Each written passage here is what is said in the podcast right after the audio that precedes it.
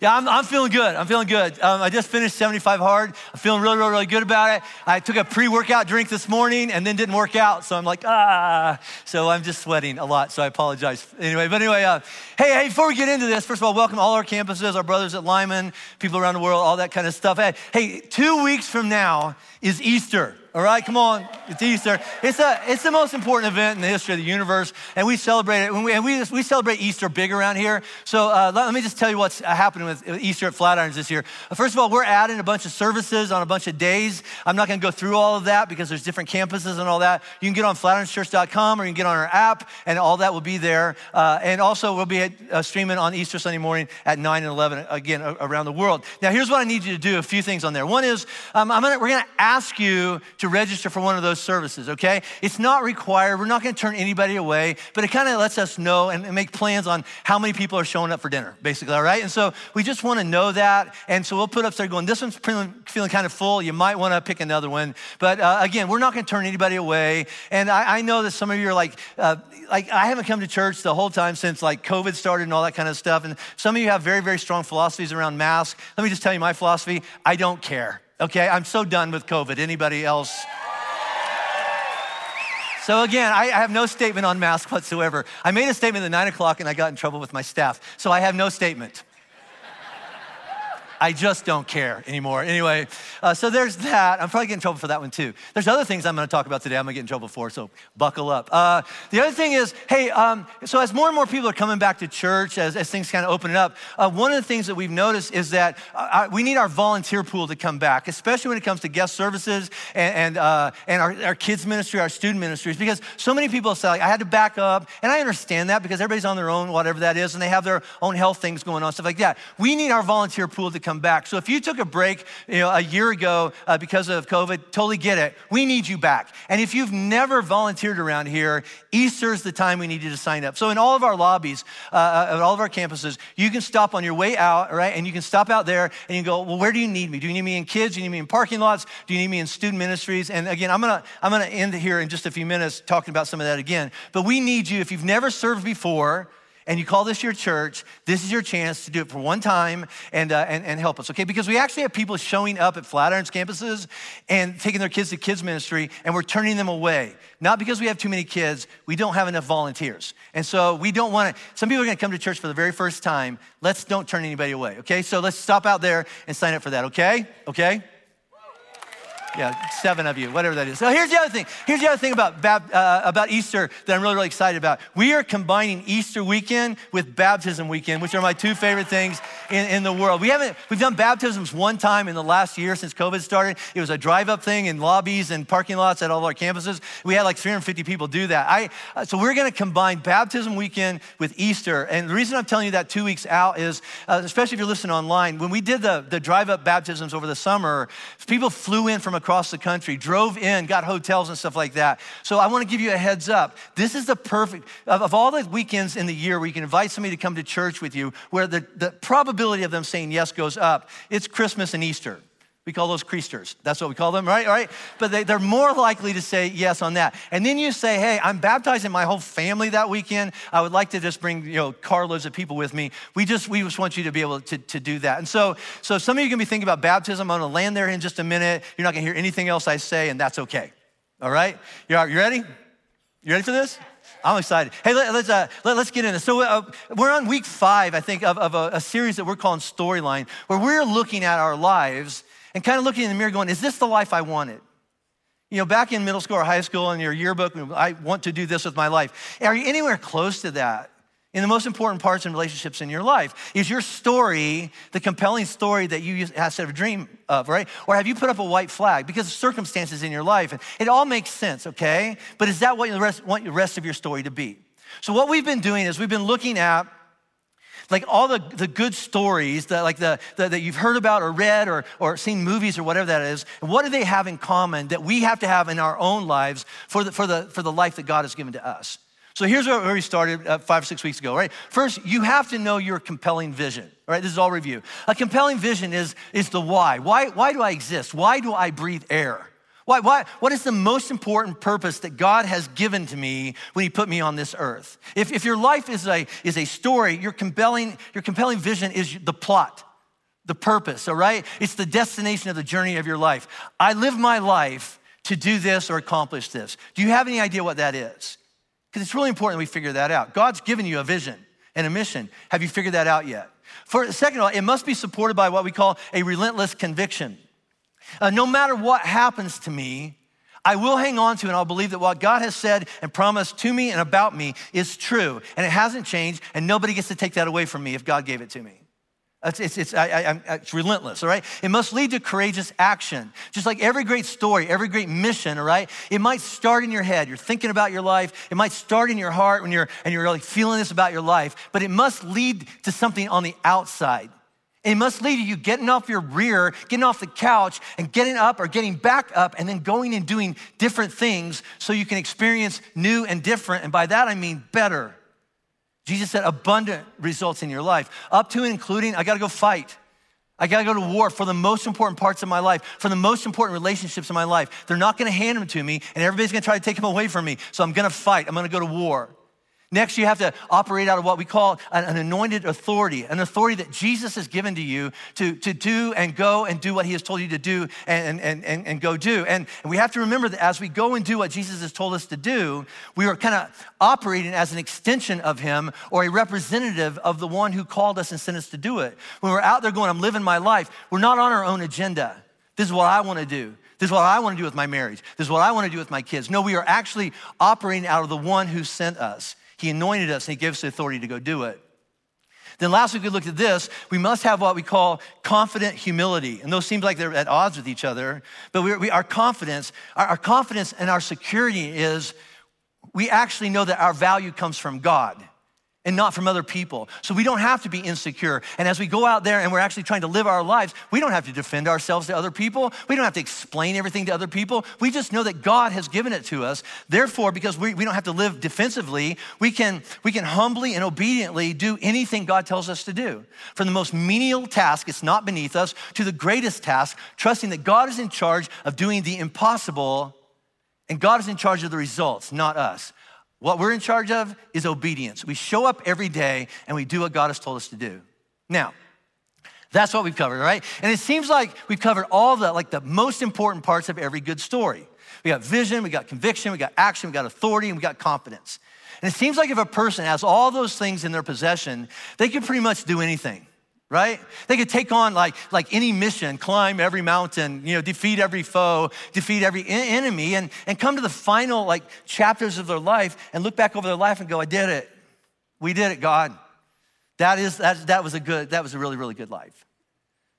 But what I've found in, in most stories, even the, the best movies, the best novels, whatever that I've ever read or heard about, whenever the victor or, or the hero returns home from the mission, the first thing that he or she always does is they give thanks to or they recognize that throughout that journey, they didn't do it by themselves.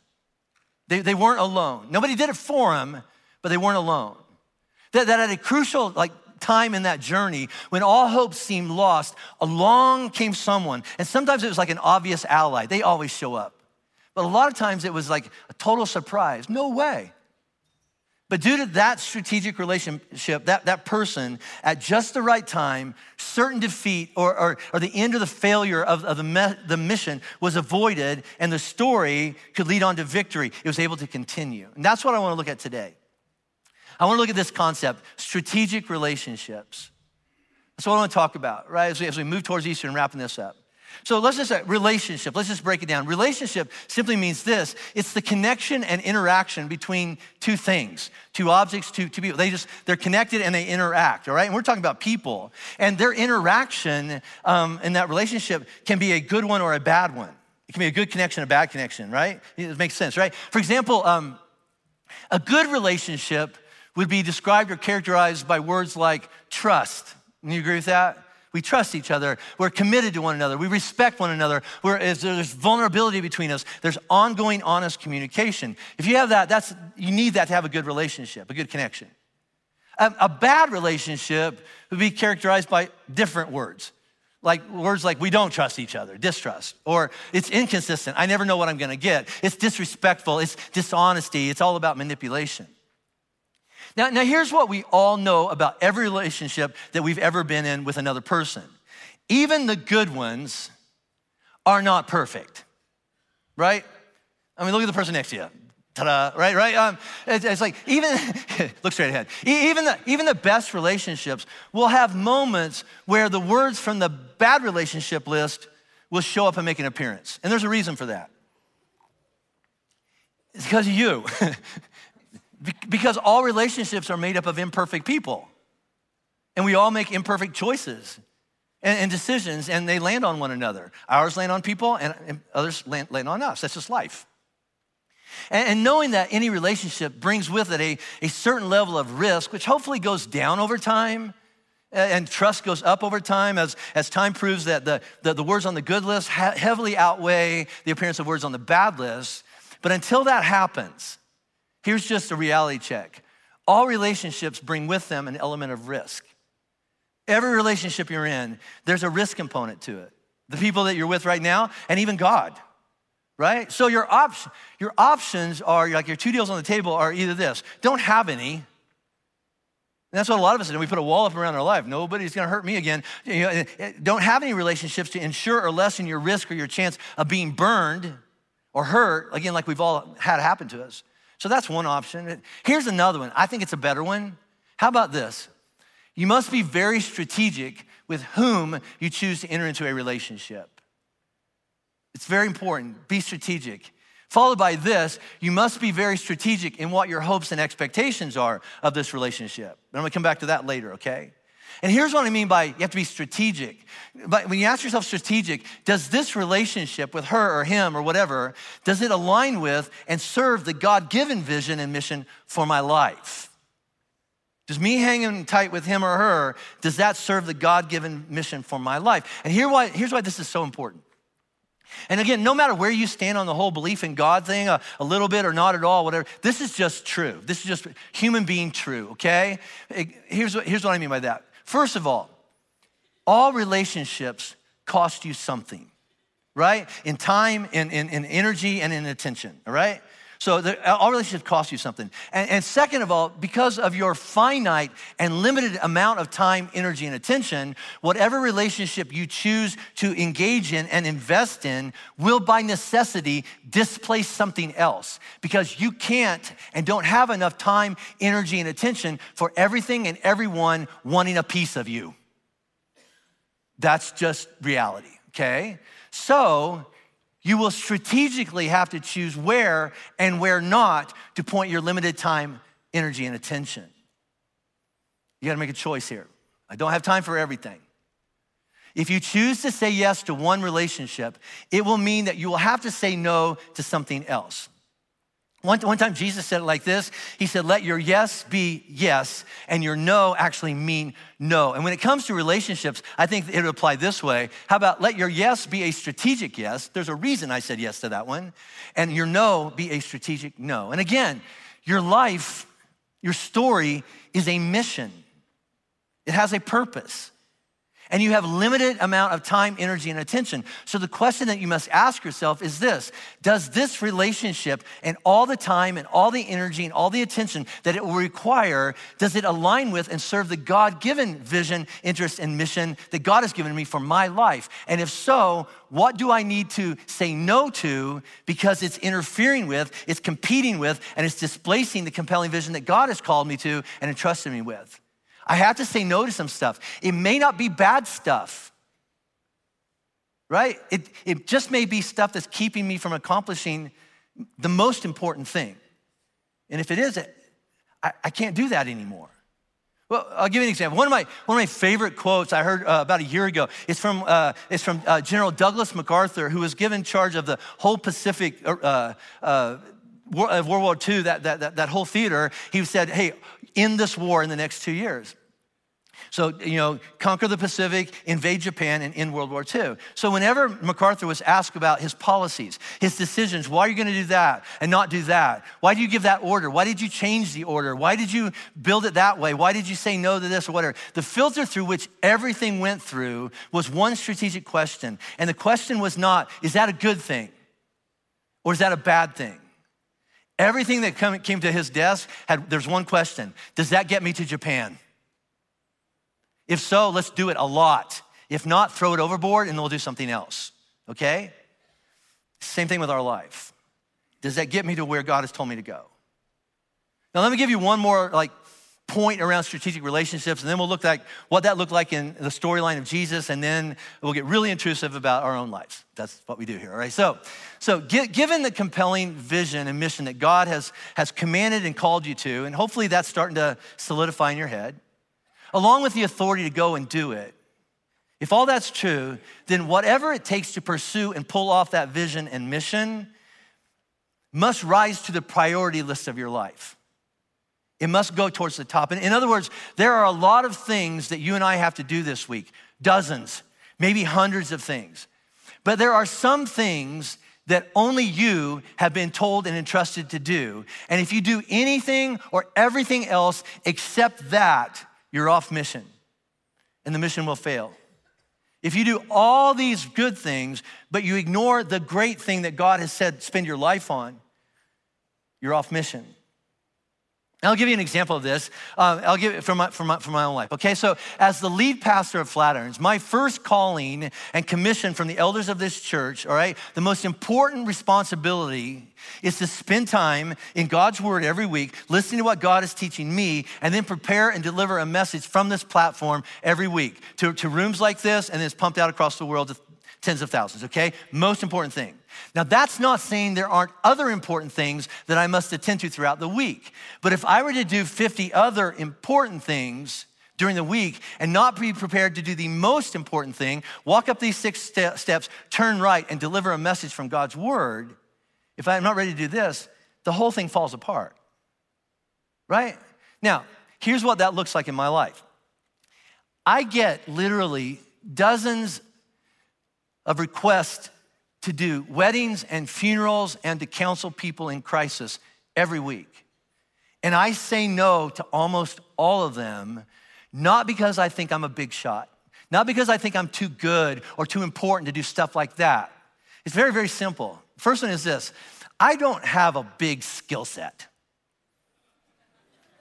and it, it takes almost every bit of my bandwidth just to do this, okay? It just doesn't come to me like that. Some people, they just do it. It takes me a while to, to study and prepare messages. And, and I also have to keep some other very important things in, in order that only I can do. I have to lead our staff. Nobody else gets, has to do that. I have to take care of Robin.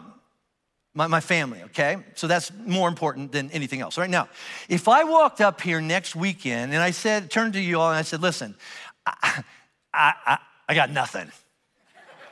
I just don't have anything to say today to you or the 50,000 people online because I spent, I spent a lot of my week today or this week counseling 10 people in crisis. If I do that, everybody loses, including those 10 people.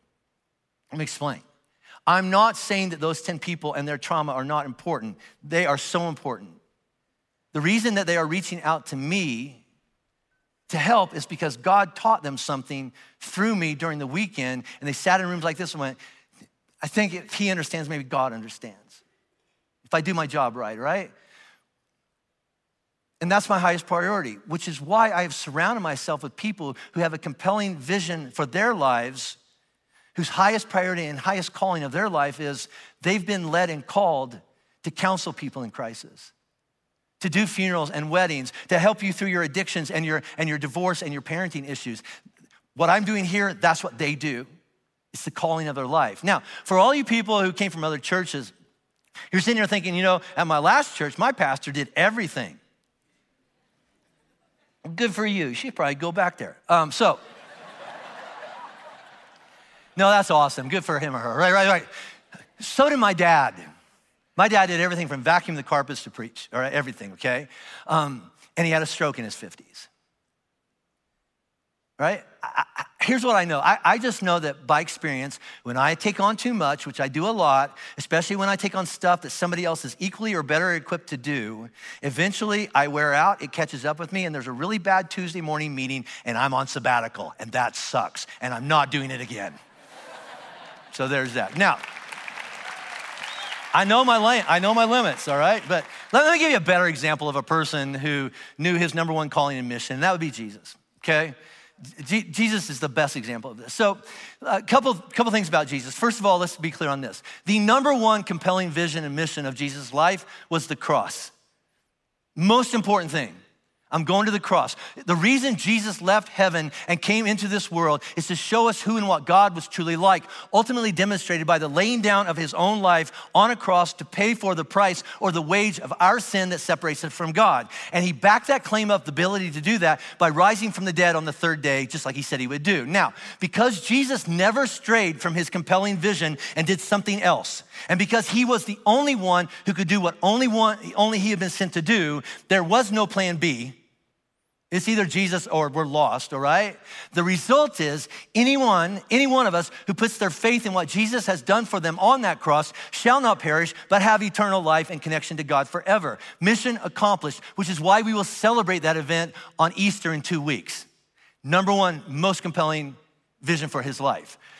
The number two compelling vision and mission of Jesus was investing in and preparing a small group of men and women he poured his life into a few people, disciples, who would take everything that they had heard and seen Jesus say and do, they would take that to the ends of the world, eventually all the way to Colorado, baptizing those who came to faith in the name of the Father, the Son, and the Holy Spirit. Those people would have the forgiveness of sins, and, and it would make it possible, Jesus would make it possible for God's own Spirit to come and live inside of them. Again, mission accomplished, which is why over 2,000 years later, you are sitting where you are sitting, hearing what they passed on to us, right? See, think about this. If Jesus had made forgiveness possible, which he did over 2,000 years ago, but nobody had been prepared or invested in to pass that message of what, of what really was possible for people like us, Jesus did his part, but the mission would have failed because we didn't know about it.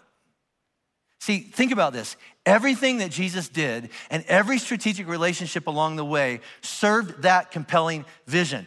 Go to the cross and take away everybody's sin. Invest in my disciples to take this message to the end of the world. Nothing competed with that. Nothing. Nothing got in the way of that. Not even once. Jesus never said, I'll get back to that later and did something else. Never. This is what I'm about. And I'm not going left or right. You follow me? Now, listen, Jesus did a lot of stuff. I mean, you read his story Matthew, Mark, Luke, and John. Those are the Gospels or the biographies of Jesus. Like, for example, Jesus fed a lot of people. He, he fed people that were, were, were just hungry, all right? And people tried to make him king so that they would keep on feeding them. One time, somebody actually criticized Jesus for not acting the way that he, they thought that he should act when it came to, to, to, to poor people. And, and, Jesus actually said this He says, You'll always have the poor with you, and whenever you want, you can do that for them. All right, so he's taking away, yeah, you're always gonna have that. There's always gonna be hungry people, and you, you take care of them, but you will not always have me. Now, that sounds harsh. I mean, it's important and compassionate to feed hungry people right? You guys fed three and a half million hungry people from the Christmas offering this year. That's amazing. And Jesus did it a lot. And then he looks at us and says, You should do that too. But that's not the primary reason Jesus came. To, to paraphrase Jesus in another place, how about this? What good is it if a person has a full belly and everything they need, but in the end, they lose their soul? Right? Feeding people is very important. It's not why he came. The, the, the goal of Jesus was not to have well fed people go to hell. Right? There's, there's something more going on. Jesus, how about this? Jesus healed a lot of people. He even resurrected people from the dead, dead people. He would, he would touch them and they would come, come back to life, all right? And when he did that, the crowds got huge. I would go to that show, wouldn't you? Jesus at the Pepsi Center, bringing people back to life, sticking arms back on. I, I, would, I, would, I would love to go to that show, right? But, but that's not why he came. It was important and it was a very loving thing to do in the moment, and it played a role in his mission, but that's not why he came. Even if Jesus healed or resurrected everybody he met during those three years, if he had done that but had abandoned his compelling vision, eventually all those people would have died again. And if their sin and condemnation had not been removed, then Jesus would have just been prolonging a really bad eternal end by a few years. He pushed it off, but they still went to hell. You following me? See, it's what his life was about. From the moment that Jesus was born in Bethlehem, the angels announced that the reason he was being born in Bethlehem was to take away the sin of the world, his strategic, compelling vi- mission and vision. From the moment that he went public at his baptism, which Ben talked about a few weeks ago, until they nailed him to a cross three years later, everything in his life was about two strategic things taking away the condemnation of our sin and investing in key strategic relationships to carry on the mission after he returned to his Father. That's what I want to look at today. I, I want to look at that second one pouring his life into strategic relationships. Then we're gonna look at our lives. See, Jesus strategically picked out 12 young men to invest in. He, he, he invested in them relationally. He, he taught them what he knew about God. He ate and drank with them. He did life with them. He went fishing with them. He, he would be out in a big crowd, like a, a field full of people, and he would teach the big crowd amazing things about God. And then everybody would go home, and the disciples would be looking at him and go, Come over here. And he'd sit them down in a corner and go, Here's what I'm talking about. And he, and he would pour his life into them in, in detail right? Uh, he, he, he, also, he also, with these 12 especially, he got pretty tough on them. He, he, got, he got pretty passionate when, when the need to like drive home the po- point was really, really important. I'll give an example with my favorite disciple. His name's Peter. We talk about Peter quite a bit in here, probably because we can relate to him so well. But, but, but Peter was, was one of Jesus' very first followers of those 12 guys. When, when Jesus met Peter, how do I say this? He was rough a mess, like a train wreck, all right, right? Um, he had a loud mouth and a bad temper. That's probably why I like him. Um, but, but when you think Peter, picture this blue collar, six pack PBR redneck fisherman. That's Peter, okay? And here's the other thing about Peter he's a fisherman, but anytime you find him in the Bible fishing, he's not catching anything. He's a bad fisherman, all right? So, but then Jesus bumps into him one day. And Jesus promised Peter that if Peter would follow him, if Peter would allow Jesus to strategically pour into him over this next couple of years of his life, Jesus would turn Peter's life into something significant. Peter would go, this is how he explained it to, to Peter hey, I'll, I'll, I'll take you from being a fisher of fish, I will turn you into a fisher of men. Something that I promise you, Peter had no idea what he was talking about. It just sounded better than gutting fish for the rest of my life.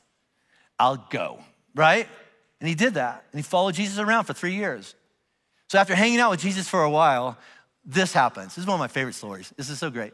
When Jesus came into the district of Caesarea Philippi, that's just a, a, an area of Israel, he asked his disciples, he got these 12 guys who are walking down the road, hey, who do people say that the Son of Man is? So this is one of the titles of Jesus. So basically going, so what are people saying about me?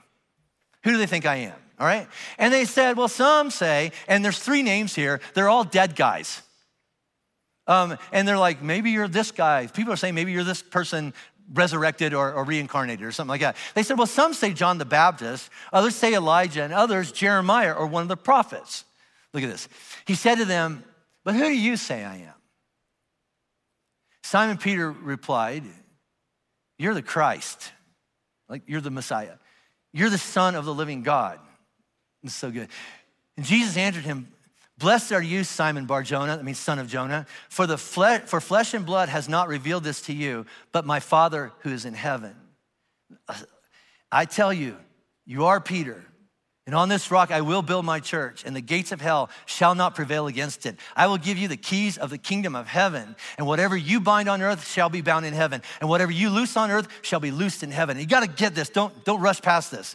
Because Jesus has invested in this one strategic relationship. Peter has gone over just the course of a few months from really bad redneck fisherman to he's the first human being on the planet to articulate, I know who you are. You're, you're the Christ. You're the living God's one and only Son. And He sent you on the mission of taking away the sin of the whole world and reconciling us and reconnecting us back to God right? And Jesus is looking at him like, yes, yes, you, yes, fisherman, right, right, right. He's like, he's like, you're getting it, you're getting it. And Jesus begins to paint a picture of that, that whole, like, I'll make you a fisher of men, what that meant years ago when he invited Peter to come follow him. He's like, hey, Peter, buddy, yeah, you're, you are, you're blessed. And it's obviously you're actually listening to God because God has taught you this. Nobody else taught you this. And the statement you just made, Peter, that I'm the Christ, the Son of God, all right? That will be the, That will be the rock. That will be the foundation. And I'll build my church on, on that foundation. And the gates of hell won't be able to stop my church. And I'm going to do that through you, Peter. See, see, Jesus knows what's coming.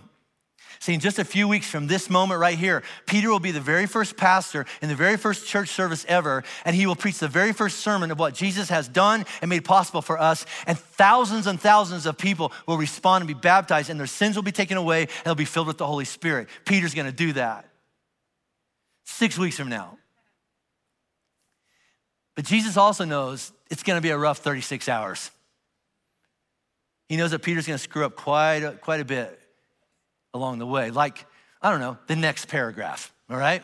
So, what we just read, this is the next sentence, okay? From that time, Jesus began to show his disciples that he must go to Jerusalem and suffer many things from the elders and chief priests and scribes and be killed and on the third day be raised. So, right there, right? Jesus is still saying, okay, guys, listen, number one, primary, most compelling vision and mission, I'm still on it. This is why I came. Now, this is so good. Watch this. And Peter took him aside and began to rebuke him, saying, Far be it from you, Lord, this shall never happen to you. Now, time out, okay? This is how this looks like in my, in my head, okay? So in Jim world, this is what like. I, I'm pretty sure Peter's still riding pretty high on the paragraph above right? I mean, and I'd say based on some other stuff that you see in Peter's life in the Bible, he's walking around the road like reminding these guys, "Did you hear what Jesus said?" Like I, um, I'm blessed. All right, I'm a, uh, I'm, I'm, I'm a rock. Da, da, da, da, da, da. All right, I'm, a, I'm, I'm pretty sure I'm Jesus' favorite. I'm not bragging, I'm just saying that's what he said. But, but then he hears Jesus say, okay, it's time. Let's go to Jerusalem where I'm going to suffer a lot, and then I'm going to be killed, and then uh, be crucified, and, and then I'm going to rise on the third day, which is why I came. And big mouth Peter steps in and announces, and I'd say with a lot of drama, far be it. This will never happen to you. And I think Jesus just goes, oh, bless your heart. Right? But this is what, this is what, this is what, look at this, Jesus. He gets fired up. He said, he, Jesus turned and he said to Peter, get behind me, Satan. Wow. You are, you are a hindrance to me, for you are not setting your mind on the things of God, but on the things of man. Again, don't miss this, all right? In just one moment, like in this paragraph, Jesus tells Peter that Peter is listening to God and he's the rock on which Jesus will build his church. And then one paragraph later, he goes, Hey, Peter, you're not listening to God and you're actually Satan because you're trying to keep me from my primary mission. Wow. That's a roller coaster, right? And I bet Peter's going, Huh? What? What? I, I thought I was your favorite rock. What's what I? Uh, what happened? Let me ask you, what happened? Why, why, why, why would Jesus, like that, go from what feels like the highest compliment that a person could ever receive to what would have to feel like the hardest, toughest correction? You're Satan. That's, that's all in right there, you know? And here's what I believe the answer is because the mission of removing our sin and equipping Peter to take that message to the world is the most important, compelling vision and mission in the history of the universe. And Jesus knows that time is ticking and the moment of truth is right around the corner, meaning there is a limited and shrinking amount of time, energy, and attention before the crap hits the fan. And I think he's looking at Peter going, buddy, you've got to pay attention. You've got to pay attention. You've got to get this because the clock is ticking. Because if you just keep on reading, and I, and I, encourage you to do this later, Jesus, in, uh, in, the next few years, Jesus will have all these guys in an upper room at dinner, and he'll explain to them, okay, I'm gonna go out through here, and they're gonna get arrested, and then I'm gonna be crucified. And Peter will stand up and goes, I'll die before I let that happen. Then they'll go out to that garden where Jesus will ask all of them, especially three like special like inner circle, will you pray for me? Just sit here and pray for me. I'm gonna go over there and I'm gonna pray to my Father uh, for strength for the upcoming coming trial and the torture and the execution. And his strategic relational three-year investments, including Peter, fall asleep three times.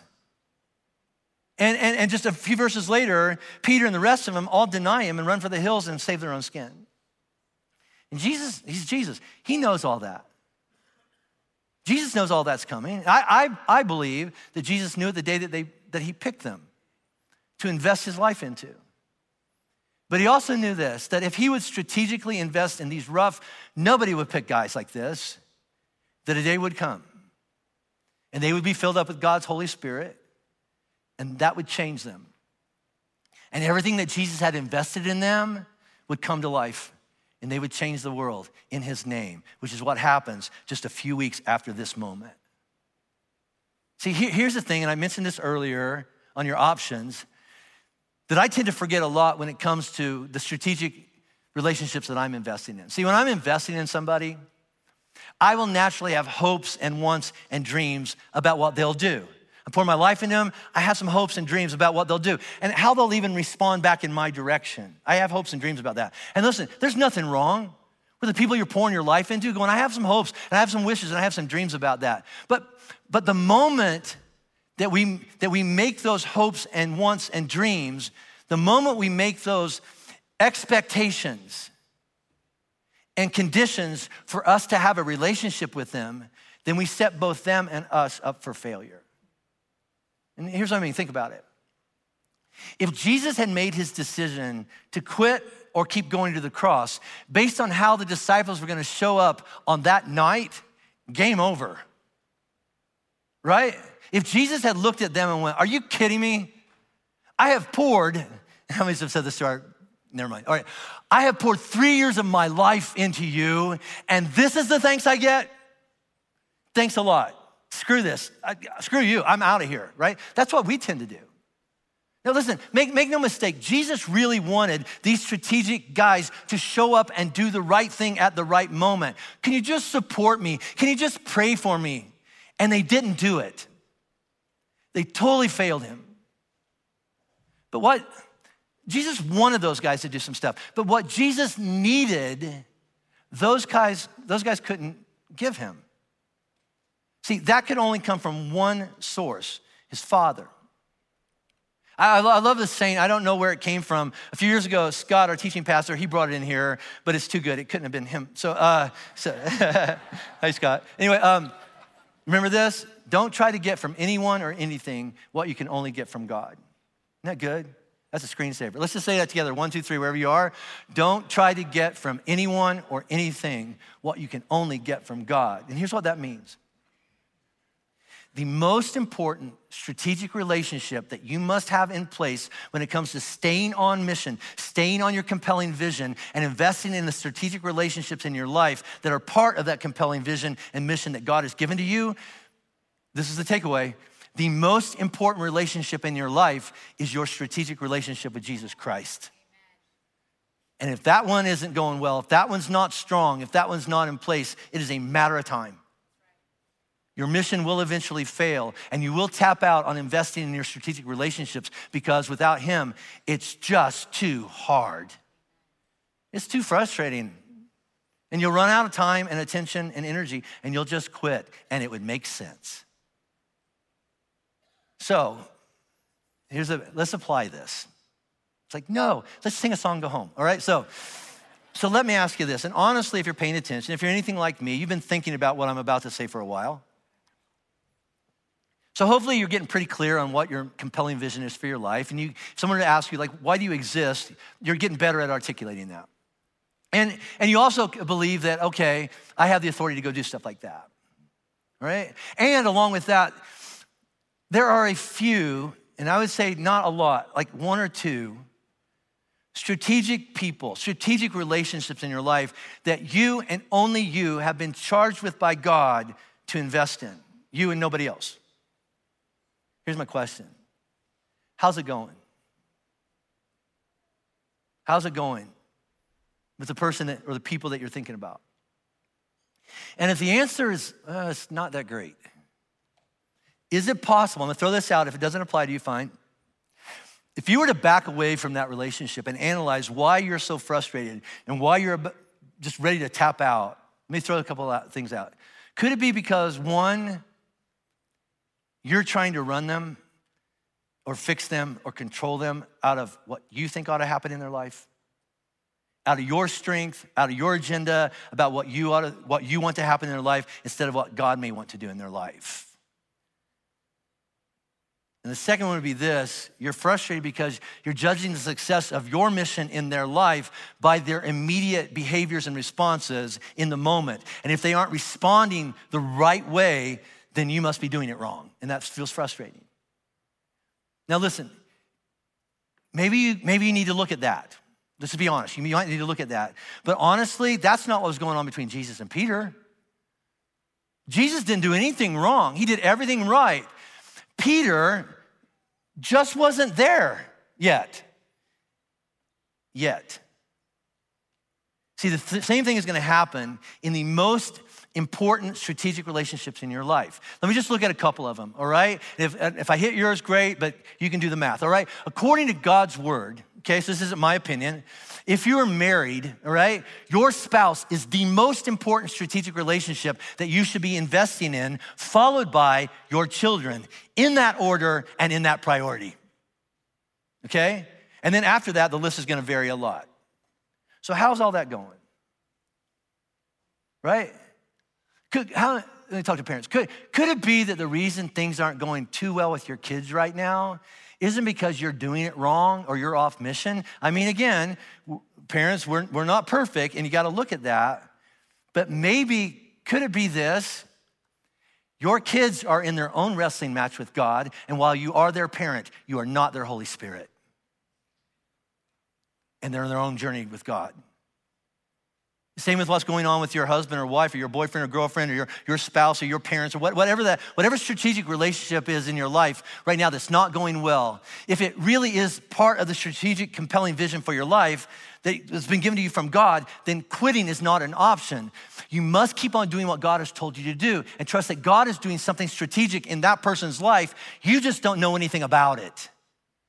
They're doing something between God and them right? And again, you're not in charge of their responses and you're not in charge of the results. That's all God. Your job is to keep on investing and doing what God told you to do and leave the rest to Him. Or how about this? And I'm kind of laying the plane with this. And they're all tied together to this one. Could, could it be that the reason that you're exhausted and about to quit on this relationship that you're thinking about right now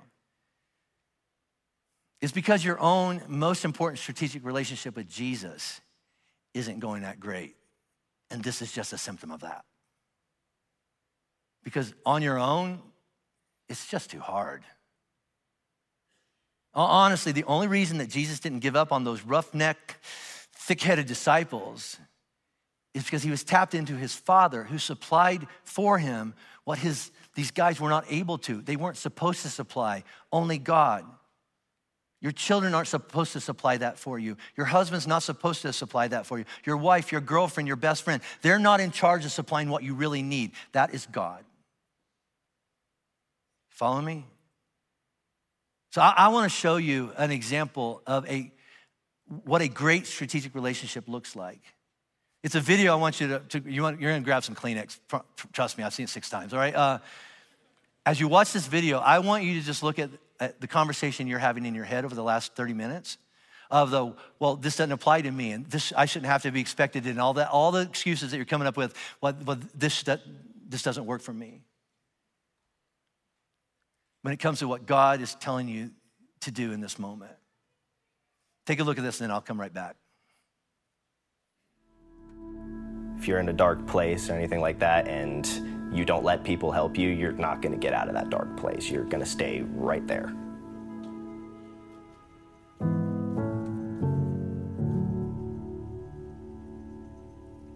Look how short you are. no, I'm tiny. Little 11 year old there. uh, my name is Dorian. I'm 16 years old. My name is Candace, and my son's been in Fathers in the Field for six years now. Well, when Fathers in the Field come out, I mean, that was that was it just hit me right here. Very nervous. My first thoughts was, oh, this is just another person that's going to abandon me. Yay, thank you, mom. I didn't care about myself at that time, so it was pretty hard to care about somebody else. Yeah, I think the good saying for that is you can't find love with an empty soul. This was one of the very first things we did. We went to a Bronco game, and you know he wasn't excited about going. And you didn't want to go at first. No, on the ride there, I was not very thrilled. When we walked out, he gave me a hug. I mean, that melted me. I was about to go in tears on that one. My favorite memory ever throughout all of Fathers in the Field was our first camp out at Tim's Lake. I never wanted to go anywhere. Um, I was scared of going outside. And when we did service projects, we went to church, I was around people. I was getting out again, and I realized, hey, the world is not as bad as it seems from inside. It's not as scary. My goal is, you know, I want to lead him to Christ. And I want him to be able to forgive what's gone on in his life, you know. I know what he's carrying, and uh, there's help, uh, and there's hope. I just want I want to be a positive so we can see a positive result from a guy in his life. An 11 mile hike to catch a single fish. that, that's fishing for you.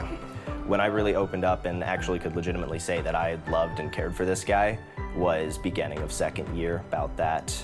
I get as much out of as he does. You know, I love that kid like he's my own.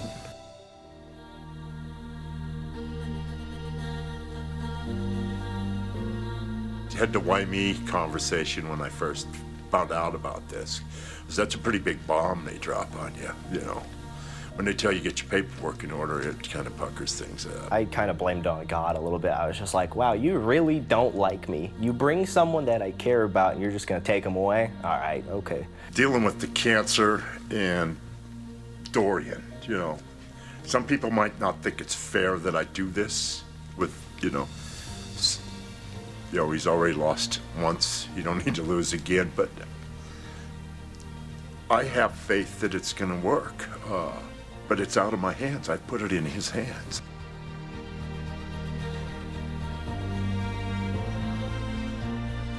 Through that, I know that, you know, I know where he is. I know that he's not in pain any longer. Knowing what he did, knowing where he is, there's just peace. It's just a good feeling. Because it's like he was there for me for all these years. He might be gone, but he's still here. His laugh and smile was infectious. He had the best laugh. If I hadn't met Gil, I would probably not be alive right now. I watched this 11 year old angry, scared, sad, depressed little boy turn into a happy individual, you know, a happy young man. And without Gil in his life, you know, that I, I don't believe that would have happened. I'll tell you what, he won't forget me, and I'll never, I mean, you can forget him.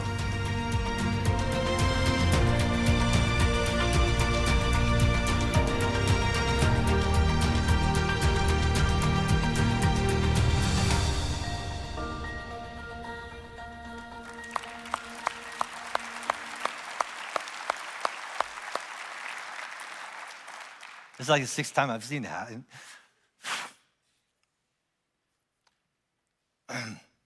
We Gil's service here at Flatirons this past week. Um, hey, uh, time out. Gil's family and Dorian's family are here somewhere, right? Would you just stand up so we can honor what God has done through your family and what you've done together?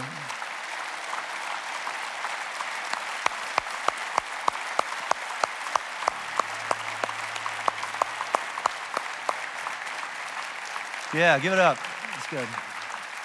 Thank you. Um, um, the first time I saw this was in my gym parking lot. And then I had to go in the gym like this. And I'm like, I'm okay, gotta work out. Uh, Flatirons, we do a lot of good stuff. One of the best things we do is Fathers in the Field. Because there's nothing I can imagine that's more like Christ than stepping into someone who says, I'm alone and I don't have a father, and saying, Come here, I'll take care of you. Because that's what he's done for us, right? This is what God has exactly done for us. Now, I want to talk to a specific group of people in here, and I'm talking to some men whose hearts are beating different right now. There are some young boys in our church and in this community who need, who need a mentor in their life.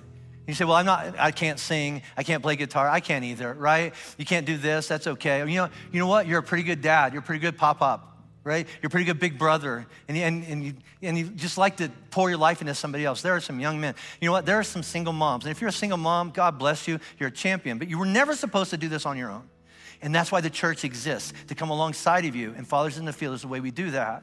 So, men at all of our campuses, out in the lobbies, there's a, there's a Fathers in the Field presence out there right now. Just stop by there and go, I, I'm not saying yes, I just, I'm just listening to God.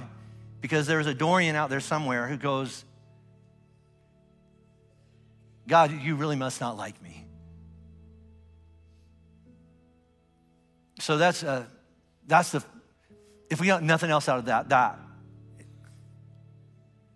What's the next step for you in your storyline?